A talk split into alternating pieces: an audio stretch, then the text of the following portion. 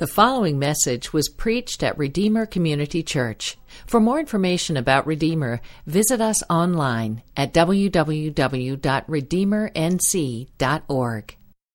Today's scripture reading comes from Mark 13, 32 through 37. Now, concerning that day or hour, no one knows, neither the angels in heaven nor the Son, but only the Father. Watch, be alert for you don't know when the time is coming.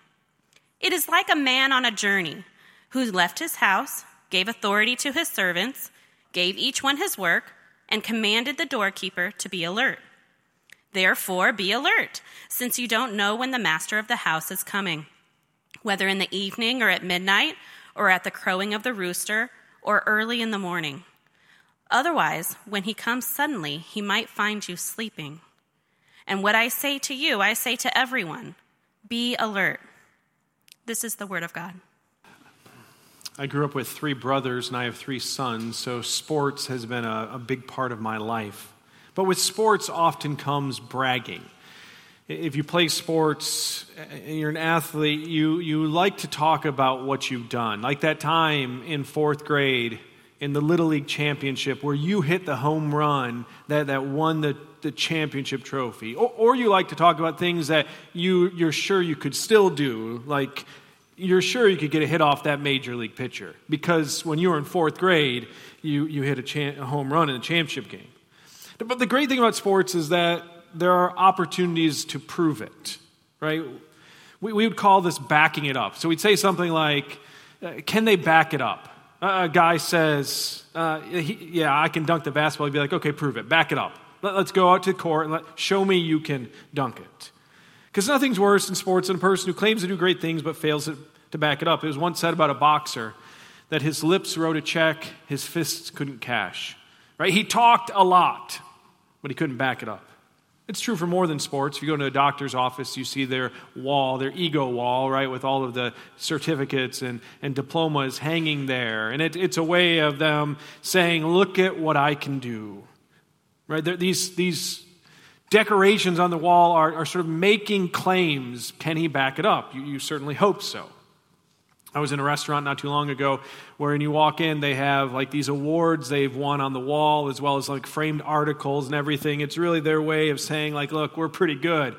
I don't care what they say. I want to know how the food tastes. Can they back it up? Like, this is how we learn to trust someone. It's not about the claims they make, it's about the claims they can back up. Like, I, it's great to have a surgeon who says he can handle the problem. I want a surgeon who successfully completed the operation many, many times before me. Like, that's the guy I trust. Let's think for a moment about what we've seen through the Gospel of Mark. Right? We've, we've seen all of these claims that Jesus has made. And so the question is can he back them up? Are they just claims or can he back them up? So let's, let's just think for a second. What, what are some of the claims he's made throughout this gospel? In chapter 1, he claimed to be the king, announcing the arrival of the kingdom of God. And then he calls this group of men to leave their, leave their jobs and, and devote their lives to following him because he's the king.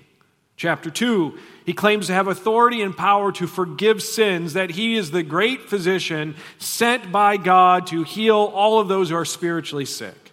Also in chapter 2, he claims to be the Lord over the Sabbath, and by implication, the one who made all things, including the Sabbath day. Chapter 3, he claims to have defeated Satan.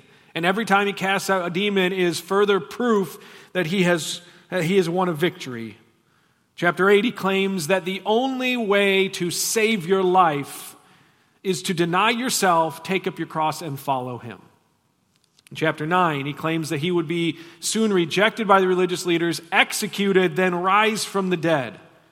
Chapter 11, he claims the authority to judge Israel and the entire religious system centered in the temple. And then in chapter 12, he claims that God himself would come to execute judgment on those who rejected him, particularly the religious leaders who had him killed. That's a pretty serious list of claims, right? But I think the biggest claim of all is the one that, that, that, sort of makes sense of all these other claims is that Jesus repeatedly claims to be the Son of Man, who was prophesied about by the prophet Daniel. So, eight times in these first 12 verse, or 12 chapters of Gospel of Mark, Jesus has given himself or claimed for himself this title, the Son of Man. So here's what I want you to do I want you to turn your Bibles back to Daniel chapter 7. If you're not familiar with the Bible, that's in the Old Testament, about halfway through it. But Daniel chapter 7, I want you to see where this title comes from. Because it's important for us to understand this chapter this morning, Mark 13. We've got to understand the significance of Jesus claiming and identifying himself with this particular title. So here's how Daniel goes. In the first six chapters of Daniel, you have God demonstrating his sovereignty over all kings and nations. So he brings the nation of Babylon in to conquer the nation of Israel to show he's sovereign over Israel. But then he brings in the Medes and Persians to conquer Babylon to show he's also sovereign over them. And then about halfway through the book, they begin to have all these visions that Daniel, the prophet, sees. And these visions are demonstrating that God is not only sovereign over the nations right then, but he's sovereign over all coming kings and nations. Right in the middle of these visions is a vision of God himself enthroned in all of his majesty and glory. He's in a courtroom, his heavenly courtroom, where he is judging all of the kings and nations. And so the, the God's sovereign authority and control and his judgment of the nations is the context in which we find these next verses. Look at Daniel 7, verse 13. Daniel writes, I continued watching in the night visions. And suddenly, one like a son of man, so there's where the title comes from was coming with the clouds of heaven. He approached the Ancient of Days and was escorted before him. He was given dominion and glory and a kingdom so that those of every people, nation, and language should serve him. His dominion is an everlasting dominion that will not pass away, and his kingdom is one that will not be destroyed. So, the Son of Man, whoever this individual is, he looks human. That's the point of being a Son of Man. So, so you have God enthroned in all of his glory and wisdom. Like we can't even picture that. And you have this human being, it appears, who, who comes on the clouds before him. And it's this wonderful picture of a human, but also someone divine. Who else comes on clouds? He's able to walk into God's presence where it says he's given a kingdom that encompasses all things and cannot be destroyed. His kingdom extends beyond the borders of Israel to include people from all nations. So every time Jesus in the Gospels calls himself the Son of Man, he's claiming to be this king, the king over all things. So, can Jesus back up a claim this big? Well, to many people, the answer appears to be no, because in just a day or two after these events in Mark 13, Jesus is going to be arrested and he's going to be hauled before court and he's going to be condemned to die and he's going to be hung on a tree where he dies and he's put in the grave. And they're going to watch, and for decades it appears that nothing happens because of it. Jesus had said, remember the vineyard owner, the parable of the vineyard owner we looked at just a couple weeks ago? That Jesus, it was about Israel, that God had given the vineyard of Israel, He'd cared for it. And the leaders had not only killed all the people God had sent, all the prophets, but they killed his own son. And Jesus asked this question, like, what's going to happen? And the answer was he's going to come judge them. And people are going to say, like, but that didn't happen. J- Jesus claimed all this. What's the deal? How come he's dead and they seem to be fine? Now, we know, of course, the ultimate vindication of Jesus is the resurrection. God raises him from the dead that he is in, as proof that he's the perfect son whose sacrifice in the place of sinners has been accepted. But here in chapter 13, Jesus backs up his claim with a detailed prophecy of judgment, a prophecy that will be fulfilled within the lifetime of those who rejected him, a prophecy that also looks ahead to the final judgment. Now, let me just sort of caution you up front as we look at this chapter fairly quickly this morning it's easy to get lost in all the details and miss the point. Okay, so let me give you the point right now so you don't miss it. Mark is continuing to demonstrate the identity of Jesus, that Jesus is the Son of Man, Jesus is the promised King, so that we as his disciples, we will trust him and we will follow him even when life gets confusing and uncertain. That's the point. So let's not miss that in all the details. The bulk of this chapter, though, is a prophecy of Jerusalem's destruction. A prophecy of Jerusalem's destruction.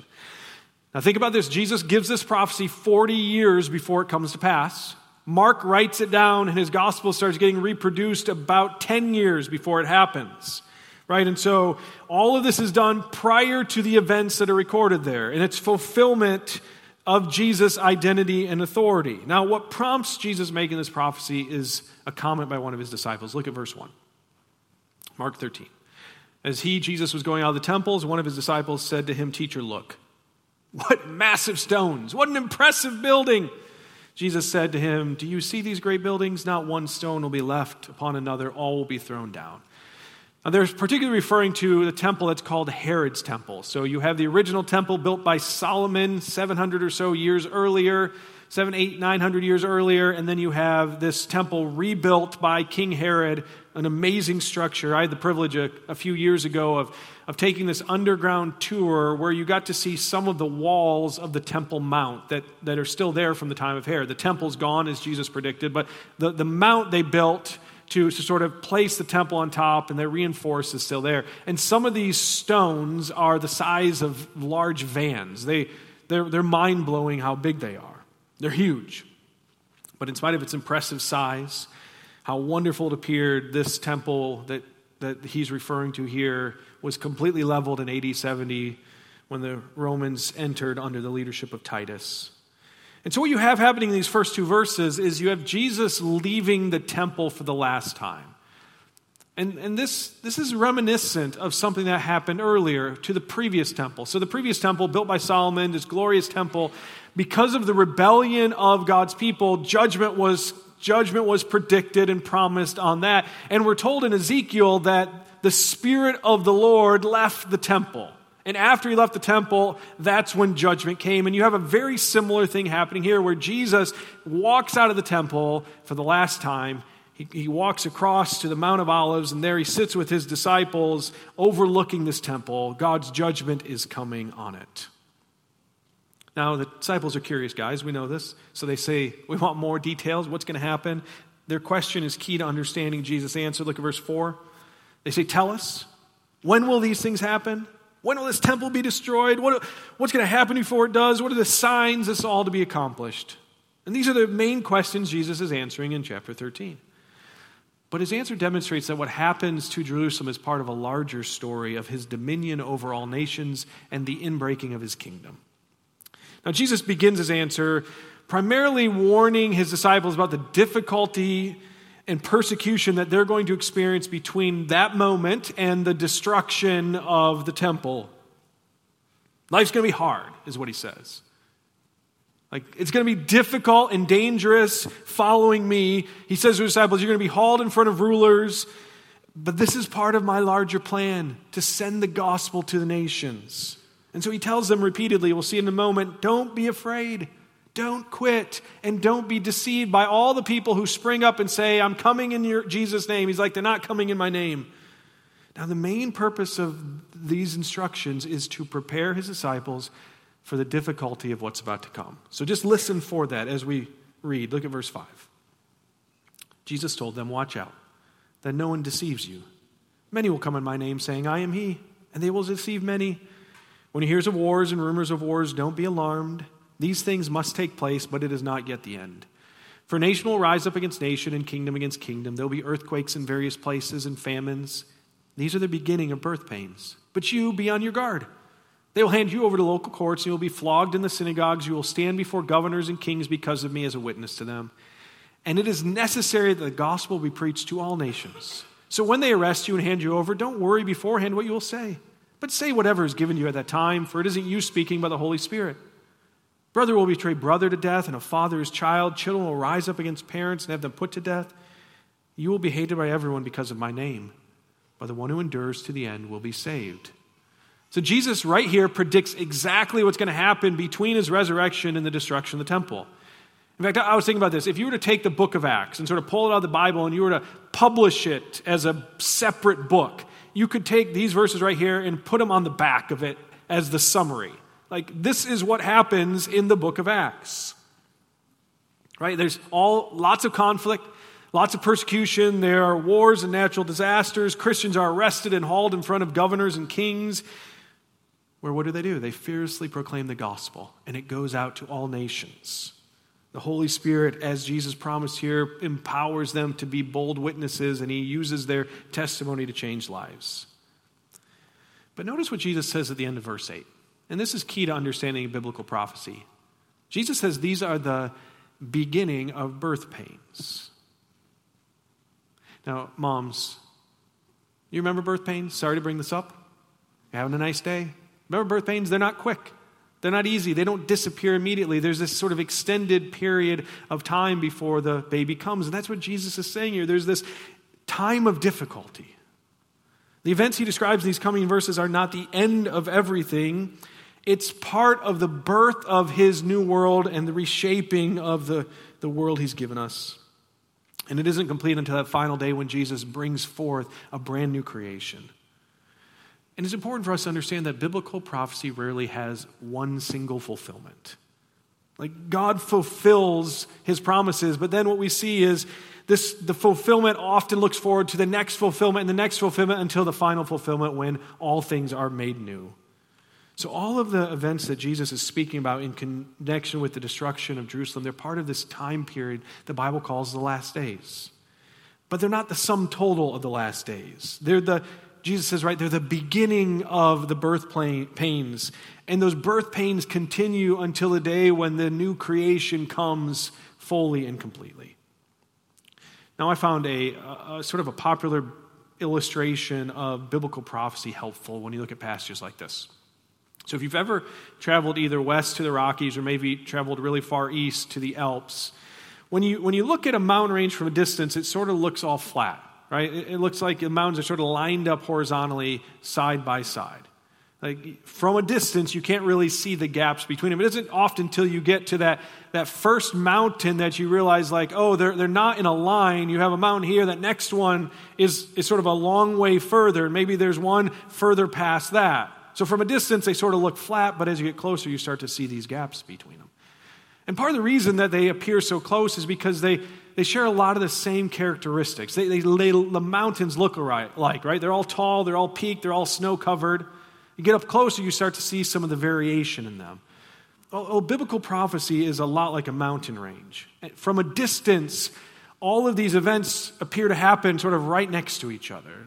But as you get closer, you start to see there's these, these gaps between that, that aren't really visible from the past. And not only that, those, those events, they, they look very similar. And, and this, is, this, is, this is what happens in biblical prophecy is, is past events sort of prefigure current events, which look forward to other events in the future. So, as he describes, Jesus describes the destruction of Jerusalem, what he does is he uses language from past prophecies. And then he and the New Testament writers pick up on this language and they use it again for future events, particularly his second coming. So, the, the nature of biblical prophecy, one of the things it should do in us is it should breed great humility as we look at events like this. So, if there's anyone you know who claims to have figured it all out, they're like, I've answered every question, I have, I understand every single detail, and I can, I can iron out every problem. Here's what I would tell you either be very careful when you listen to them, or just don't listen to them. Right? For, for, do you realize for 2,000 years Christians have wrestled with this chapter and chapters like this? Like, Christians didn't say, like, oh, okay, we got it. Like, we've wrestled with the difficulty, and that's because of the nature of prophecy. Think, think about what we've talked about. This is full of symbols and illusions. There's these timetables which, which sort of blend together. There's these details which are repeated over and over. And that should cause us that when we approach chapters like this to, to approach them with a level of humility, recognizing the big picture of what God is doing, what He's promising, but understanding that, that some of the details are difficult to understand, and, and people end up in different places when they're interpreting them. Well, in the next set of verses, Jesus explains how awful the destruction of Jerusalem will be. And what he does is he draws language from Israel's history, particularly the book of Daniel to warn them about what's coming. Look at verse 14. When you see the abomination of desolation, now that's a phrase directly from the book of Daniel, standing where it should not be, then he says, let the reader understand, then those in Judea must flee to the mountains. A man on the housetop must not come down or go in or get anything out of his house, and a man in the field must not go back to get his coat. Woe to pregnant women and nursing mothers in those days. Pray it won't happen in winter. For those will be days of tribulation, the kind that hasn't been from the beginning of creation until now and never will be again. If the Lord had not cut those days short, no one would be saved, but he cuts those days short for the sake of the elect whom he chose. Then, if anyone tells you, See, here is the Messiah, see there, do not believe it. For false messiahs and false prophets will arise and will perform signs and wonders to lead astray, if possible, the elect. And you must watch. I've told you everything in advance. Now, in verse 14, that phrase, abomination of desolation, is first used by the prophet of Daniel to speak about a king named Antiochus Epiphanes. This was the king who, who conquered Israel in the second century BC. And when he conquered Israel, he defiled the temple in these just horrific ways. It says that he, we, we learn from history that he set up an altar, a pagan altar, right in the middle of the Holy of Holies, and there he sacrificed pigs as a way to defile and make it unclean. And Jesus here is warning the disciples something similar is coming, and something similar does come. AD 70, Titus comes in, they destroy the temple, and they set up pagan worship where the temple used to stand. Now, this all happened. The destruction and ransacking of Jerusalem happened after a multi year siege where more than a million Jews died. There were more Jewish casualties during that time than any previous time in Israel's history, but and it was only the grace of God in bringing it to a conclusion that, that, that really spared anyone from Israel. But two things of great significance happened during this time of invasion. First, there were all these guys who, who sort of put the spotlight on themselves and said, I'll, I'll be the one who saves you, just trust me. All of these messiahs appeared that they were, if you just listen to us, we'll defeat Rome, and all of them failed. And then, second, Christians listening to Jesus said here, scatter from Jerusalem, and the gospel goes to the nations. But it would be hard for us to overestimate the bloodshed, destruction, and fear that was felt by Israel during this time described here. But we need to understand that, like past judgments, like all past judgments, all of them look ahead to a future judgment. There's a day coming when God returns to judge all those who reject his son. So, in the destruction here of Jerusalem, what we're seeing is we see the partial fulfillment of Jesus' parable of the vineyards. Because he asked that question. Do you remember he asked this question? What will the owner of the vineyard do? What will God do to those who reject his son? And the answer Jesus gave in Mark 12, verse 9, it says, He will come and kill the farmers and give the vineyard to others. And that's what happened. This is exactly what happened in AD 70, and this is a warning to anyone who continues to reject Jesus. Judgment is coming. And so the first 23 verses here are just, they're a prophecy of Jerusalem's destruction. Now, in the next few verses, what we discover is the proof of Jesus' dominion. So, verses 24 through 27 are sort of the key part, I believe, of this chapter. And Jesus uses highly symbolic language. And whenever you have symbolic language, what you have are lots of interpretations. Okay, but the way to interpret this is to understand that Jesus is simply quoting from the Old Testament.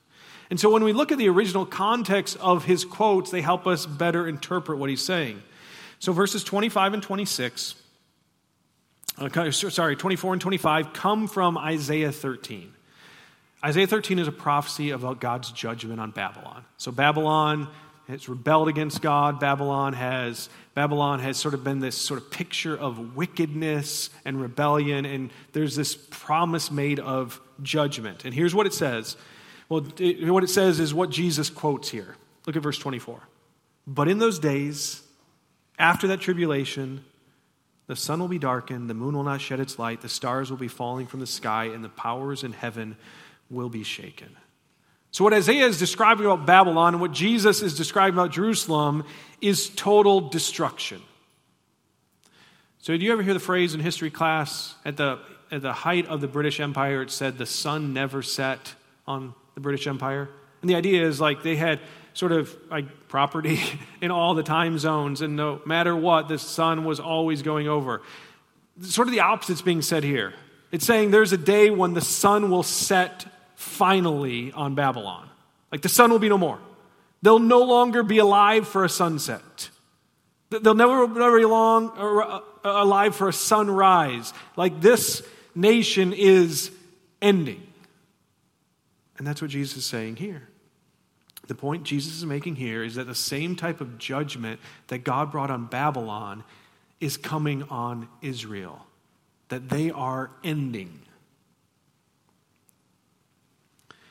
Now, here's the important thing for us to consider Who has the right to call down judgment on nations? I mean, Zach Engel could attempt it. He might. I mean, do we take it seriously? Probably not. Like, we, we like, he doesn't have any more authority to call judgment on a nation than I do. Like, who has the right to say, judgment is coming, and then it comes? See, Jesus here is not simply reporting what will happen. Jesus is demonstrating that he has the authority and the power to judge Israel for its rejection of him as Messiah. He has determined that the same judgment God brought upon Babylon for its defiance, he is bringing on Israel for it defying him.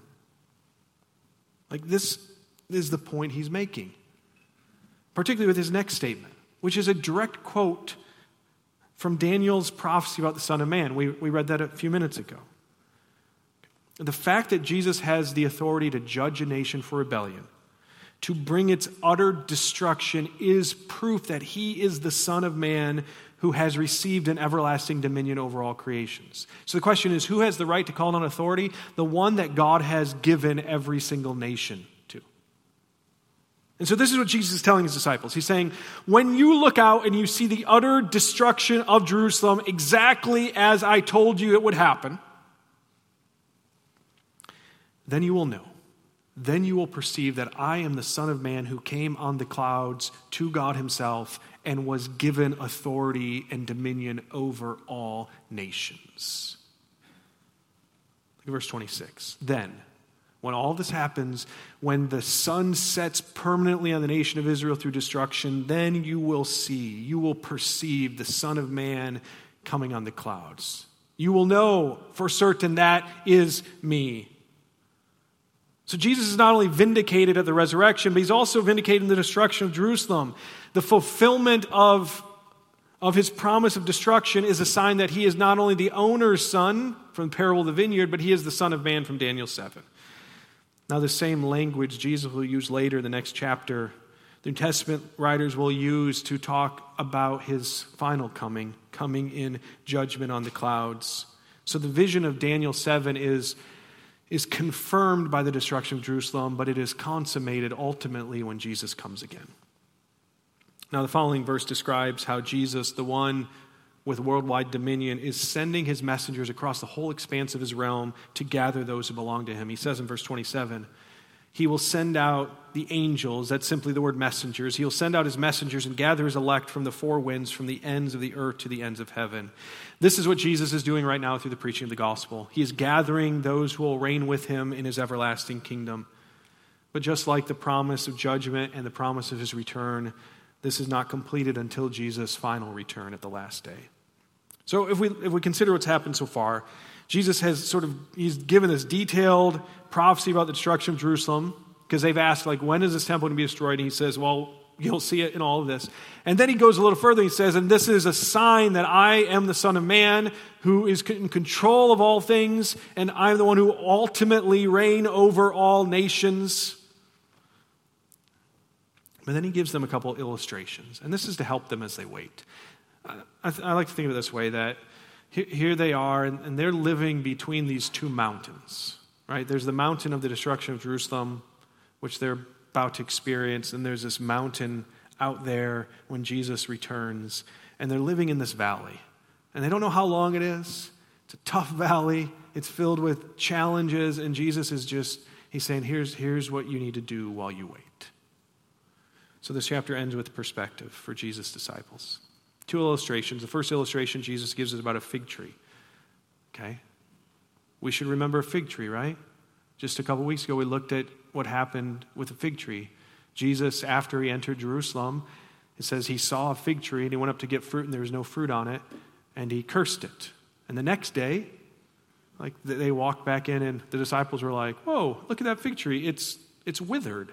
And what happened between the cursing of it and the withering of it is that Jesus went in the temple and he overturned the tables and he drove out the money changers. And we understand this, this picture Israel was the fig tree who, who, when they were supposed to bear good fruit, did not bear good fruit. And Jesus was judging Israel for its sin and rebellion. And so now he uses this illustration of the fig tree to assure his disciples, like, this is happening. What happened to that fig tree, this is happening to Israel. Look at verse 28. Learn this lesson from the fig tree. As soon as its branch becomes tender and sprouts leaves, you know that summer is near. In the same way, when you see these things happening, recognize that He is near at the door. Truly, I tell you, this generation will certainly not pass away until all these things take place. Heaven and earth will pass away, but my words will never pass away. Jesus says the judge is standing at the door. He's about to come before this generation of disciples passes away. The identity and authority of Jesus, the Son of Man, will be made clear through the utter destruction of Jerusalem, specifically the temple. And Jesus says, like, and this is happening. Like, there is no way this will not come to pass. This leads Jesus into a second illustration. But between them, he, he makes a statement that has confused and alarmed many Christians. Look at verse 32. It says, Now concerning that day or hour, no one knows, neither the angels in heaven nor the Son, but only the Father. This has often been understood uh, as, as Jesus not being aware of his second coming. But I believe Jesus here is specifically speaking about the hour of destruction on Jerusalem. In other words, he says, Listen, it's close, but here I, I, I have not yet received the, the exact hour from the Father. So in his incarnation, Jesus voluntarily constrained his omniscience. This is what it means in Luke 2 when it says Jesus grew in wisdom and stature and favor with God and man. When he took on humanity, he also voluntarily constrained some of his omniscience so that he could grow in wisdom. And he says here, yet the, the Father has not yet revealed the time, the exact moment of destruction. I, I know it's near. I'm saying it's coming. It's, this is not saying that Jesus, right now, enthroned in heaven, doesn't know when he's coming back, that it's a secret from him. What he says is that like judgment on Israel is coming soon. But the second illustration encourages the disciples to faithfulness as they wait not only for the judgment on Jerusalem, but also the final day when all that belong to Jesus from every tribe, tongue, and nation will be gathered to him and he has established his kingdom here on earth. Look at verse 33. Jesus says, Watch, be alert, for you don't know when the time is coming. It is like a man on a journey who left his house, gave authority to his servants, gave each one his work, and commanded the doorkeeper to be alert. Therefore, be alert, since you don't know when the master of the house is coming, whether in the evening, or midnight, or at the crowing of the rooster, or early in the morning. Otherwise, when he comes suddenly, he might find you sleeping. And what I say to you, I say to everyone be alert. Now, now large homes in Jesus, they didn't have locks as we think about them. What they had was a doorkeeper, and whose main job was, right, well, it's somewhat self explanatory, to keep the door. Right? You keep the wrong people from coming in. You make right. So in this case, who are the wrong people? He's talked about false prophets, false messiahs. Be alert for them. But instead, what you're waiting for is the, the owner to return, and you want to be alert. And this is our responsibility. Here we are, we're living in the space between these two judgments a judgment on the faithless in Israel and a coming judgment on the faithless in all the nations. It says, At the moment, the Son of Man, the master of the earth, will, at any moment, he will return will we be ready? Did you notice how many times he says, be alert? Spiritually, do we keep hitting the snooze button? Do we just go week after week, not really thinking that Christ is coming back, that judgment is coming upon those who don't know him? That he's given us a job to do, and it's our responsibility to, to, to, to fulfill the job he's given. Our master's given us a job. Be alert. Stay on top of things. Be aware. Don't fall asleep. Be alert. What are we alert for? We're alert for false teaching. I mean, that's been a common theme in this that after Jesus departs, that there's going to be those who constantly come and say, Oh, I've got a message from Jesus. Be alert for them. Be alert you don't give into false teaching. Be alert that there'll be some who hate you and some who persecute you and some who, who, who try to harm you. Be alert for that. Be alert that there'll be some who try to persuade you to walk away from Jesus by false teaching. Be alert. Don't fall asleep. We don't want to be sleeping when Jesus returns, do we, brothers and sisters? We want to be calling the nations to come and worship Him. We want to call people from all the four corners of the earth. Now, listen, this is a hard chapter. And there are a lot of possible interpretations of this. I've known this chapter has been coming for a long time. So, you know what I did? read a lot of books. You know what I found out? None of them agree with each other. A lot of time spent. And maybe we've walked through this stuff and you've said, like, I, I, I think I disagree with you. I would just say that's okay. That doesn't hurt my feelings. I'm fine with that. A lot of really, really smart, godly people disagree with me. But however you interpret the exact details of this passage, I, I want to end this morning with a pastoral encouragement to you. Prophecy in the Bible is not given to us as Christians so that we have something to argue about. It's not here to satisfy our intellectual curiosity. It's not a reason for division. It's given for one overarching purpose. Listen, to help us endure until the end. That's what it's given for. We must not forget that. We must not get so caught up in our own opinions, our own interpretations, that we forget what Jesus, the Master, the Son of Man, is calling us, his followers, to do. He's calling us to follow him when things are tough and life doesn't make any sense. Because that's how he's going to feel to a lot of his followers.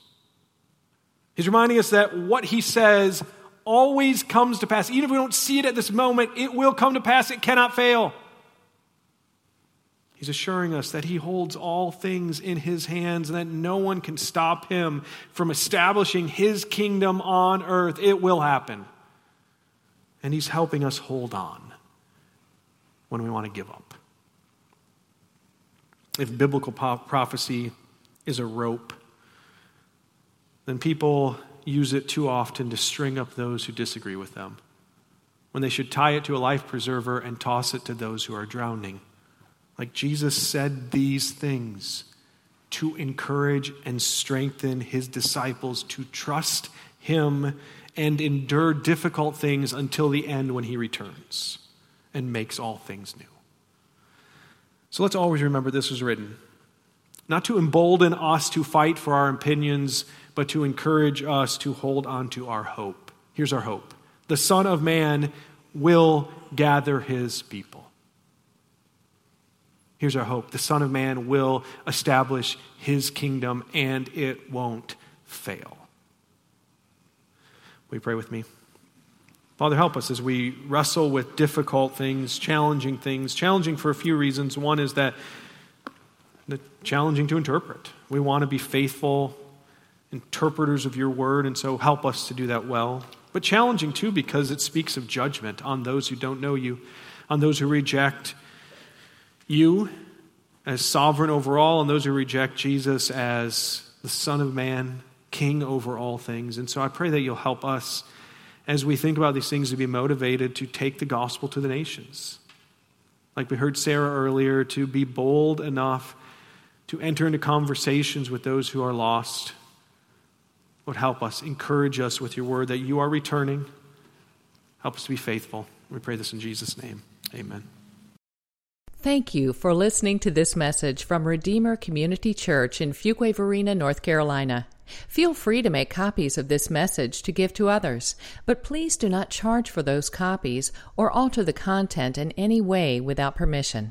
For more sermons, we invite you to visit us online at redeemernc.org.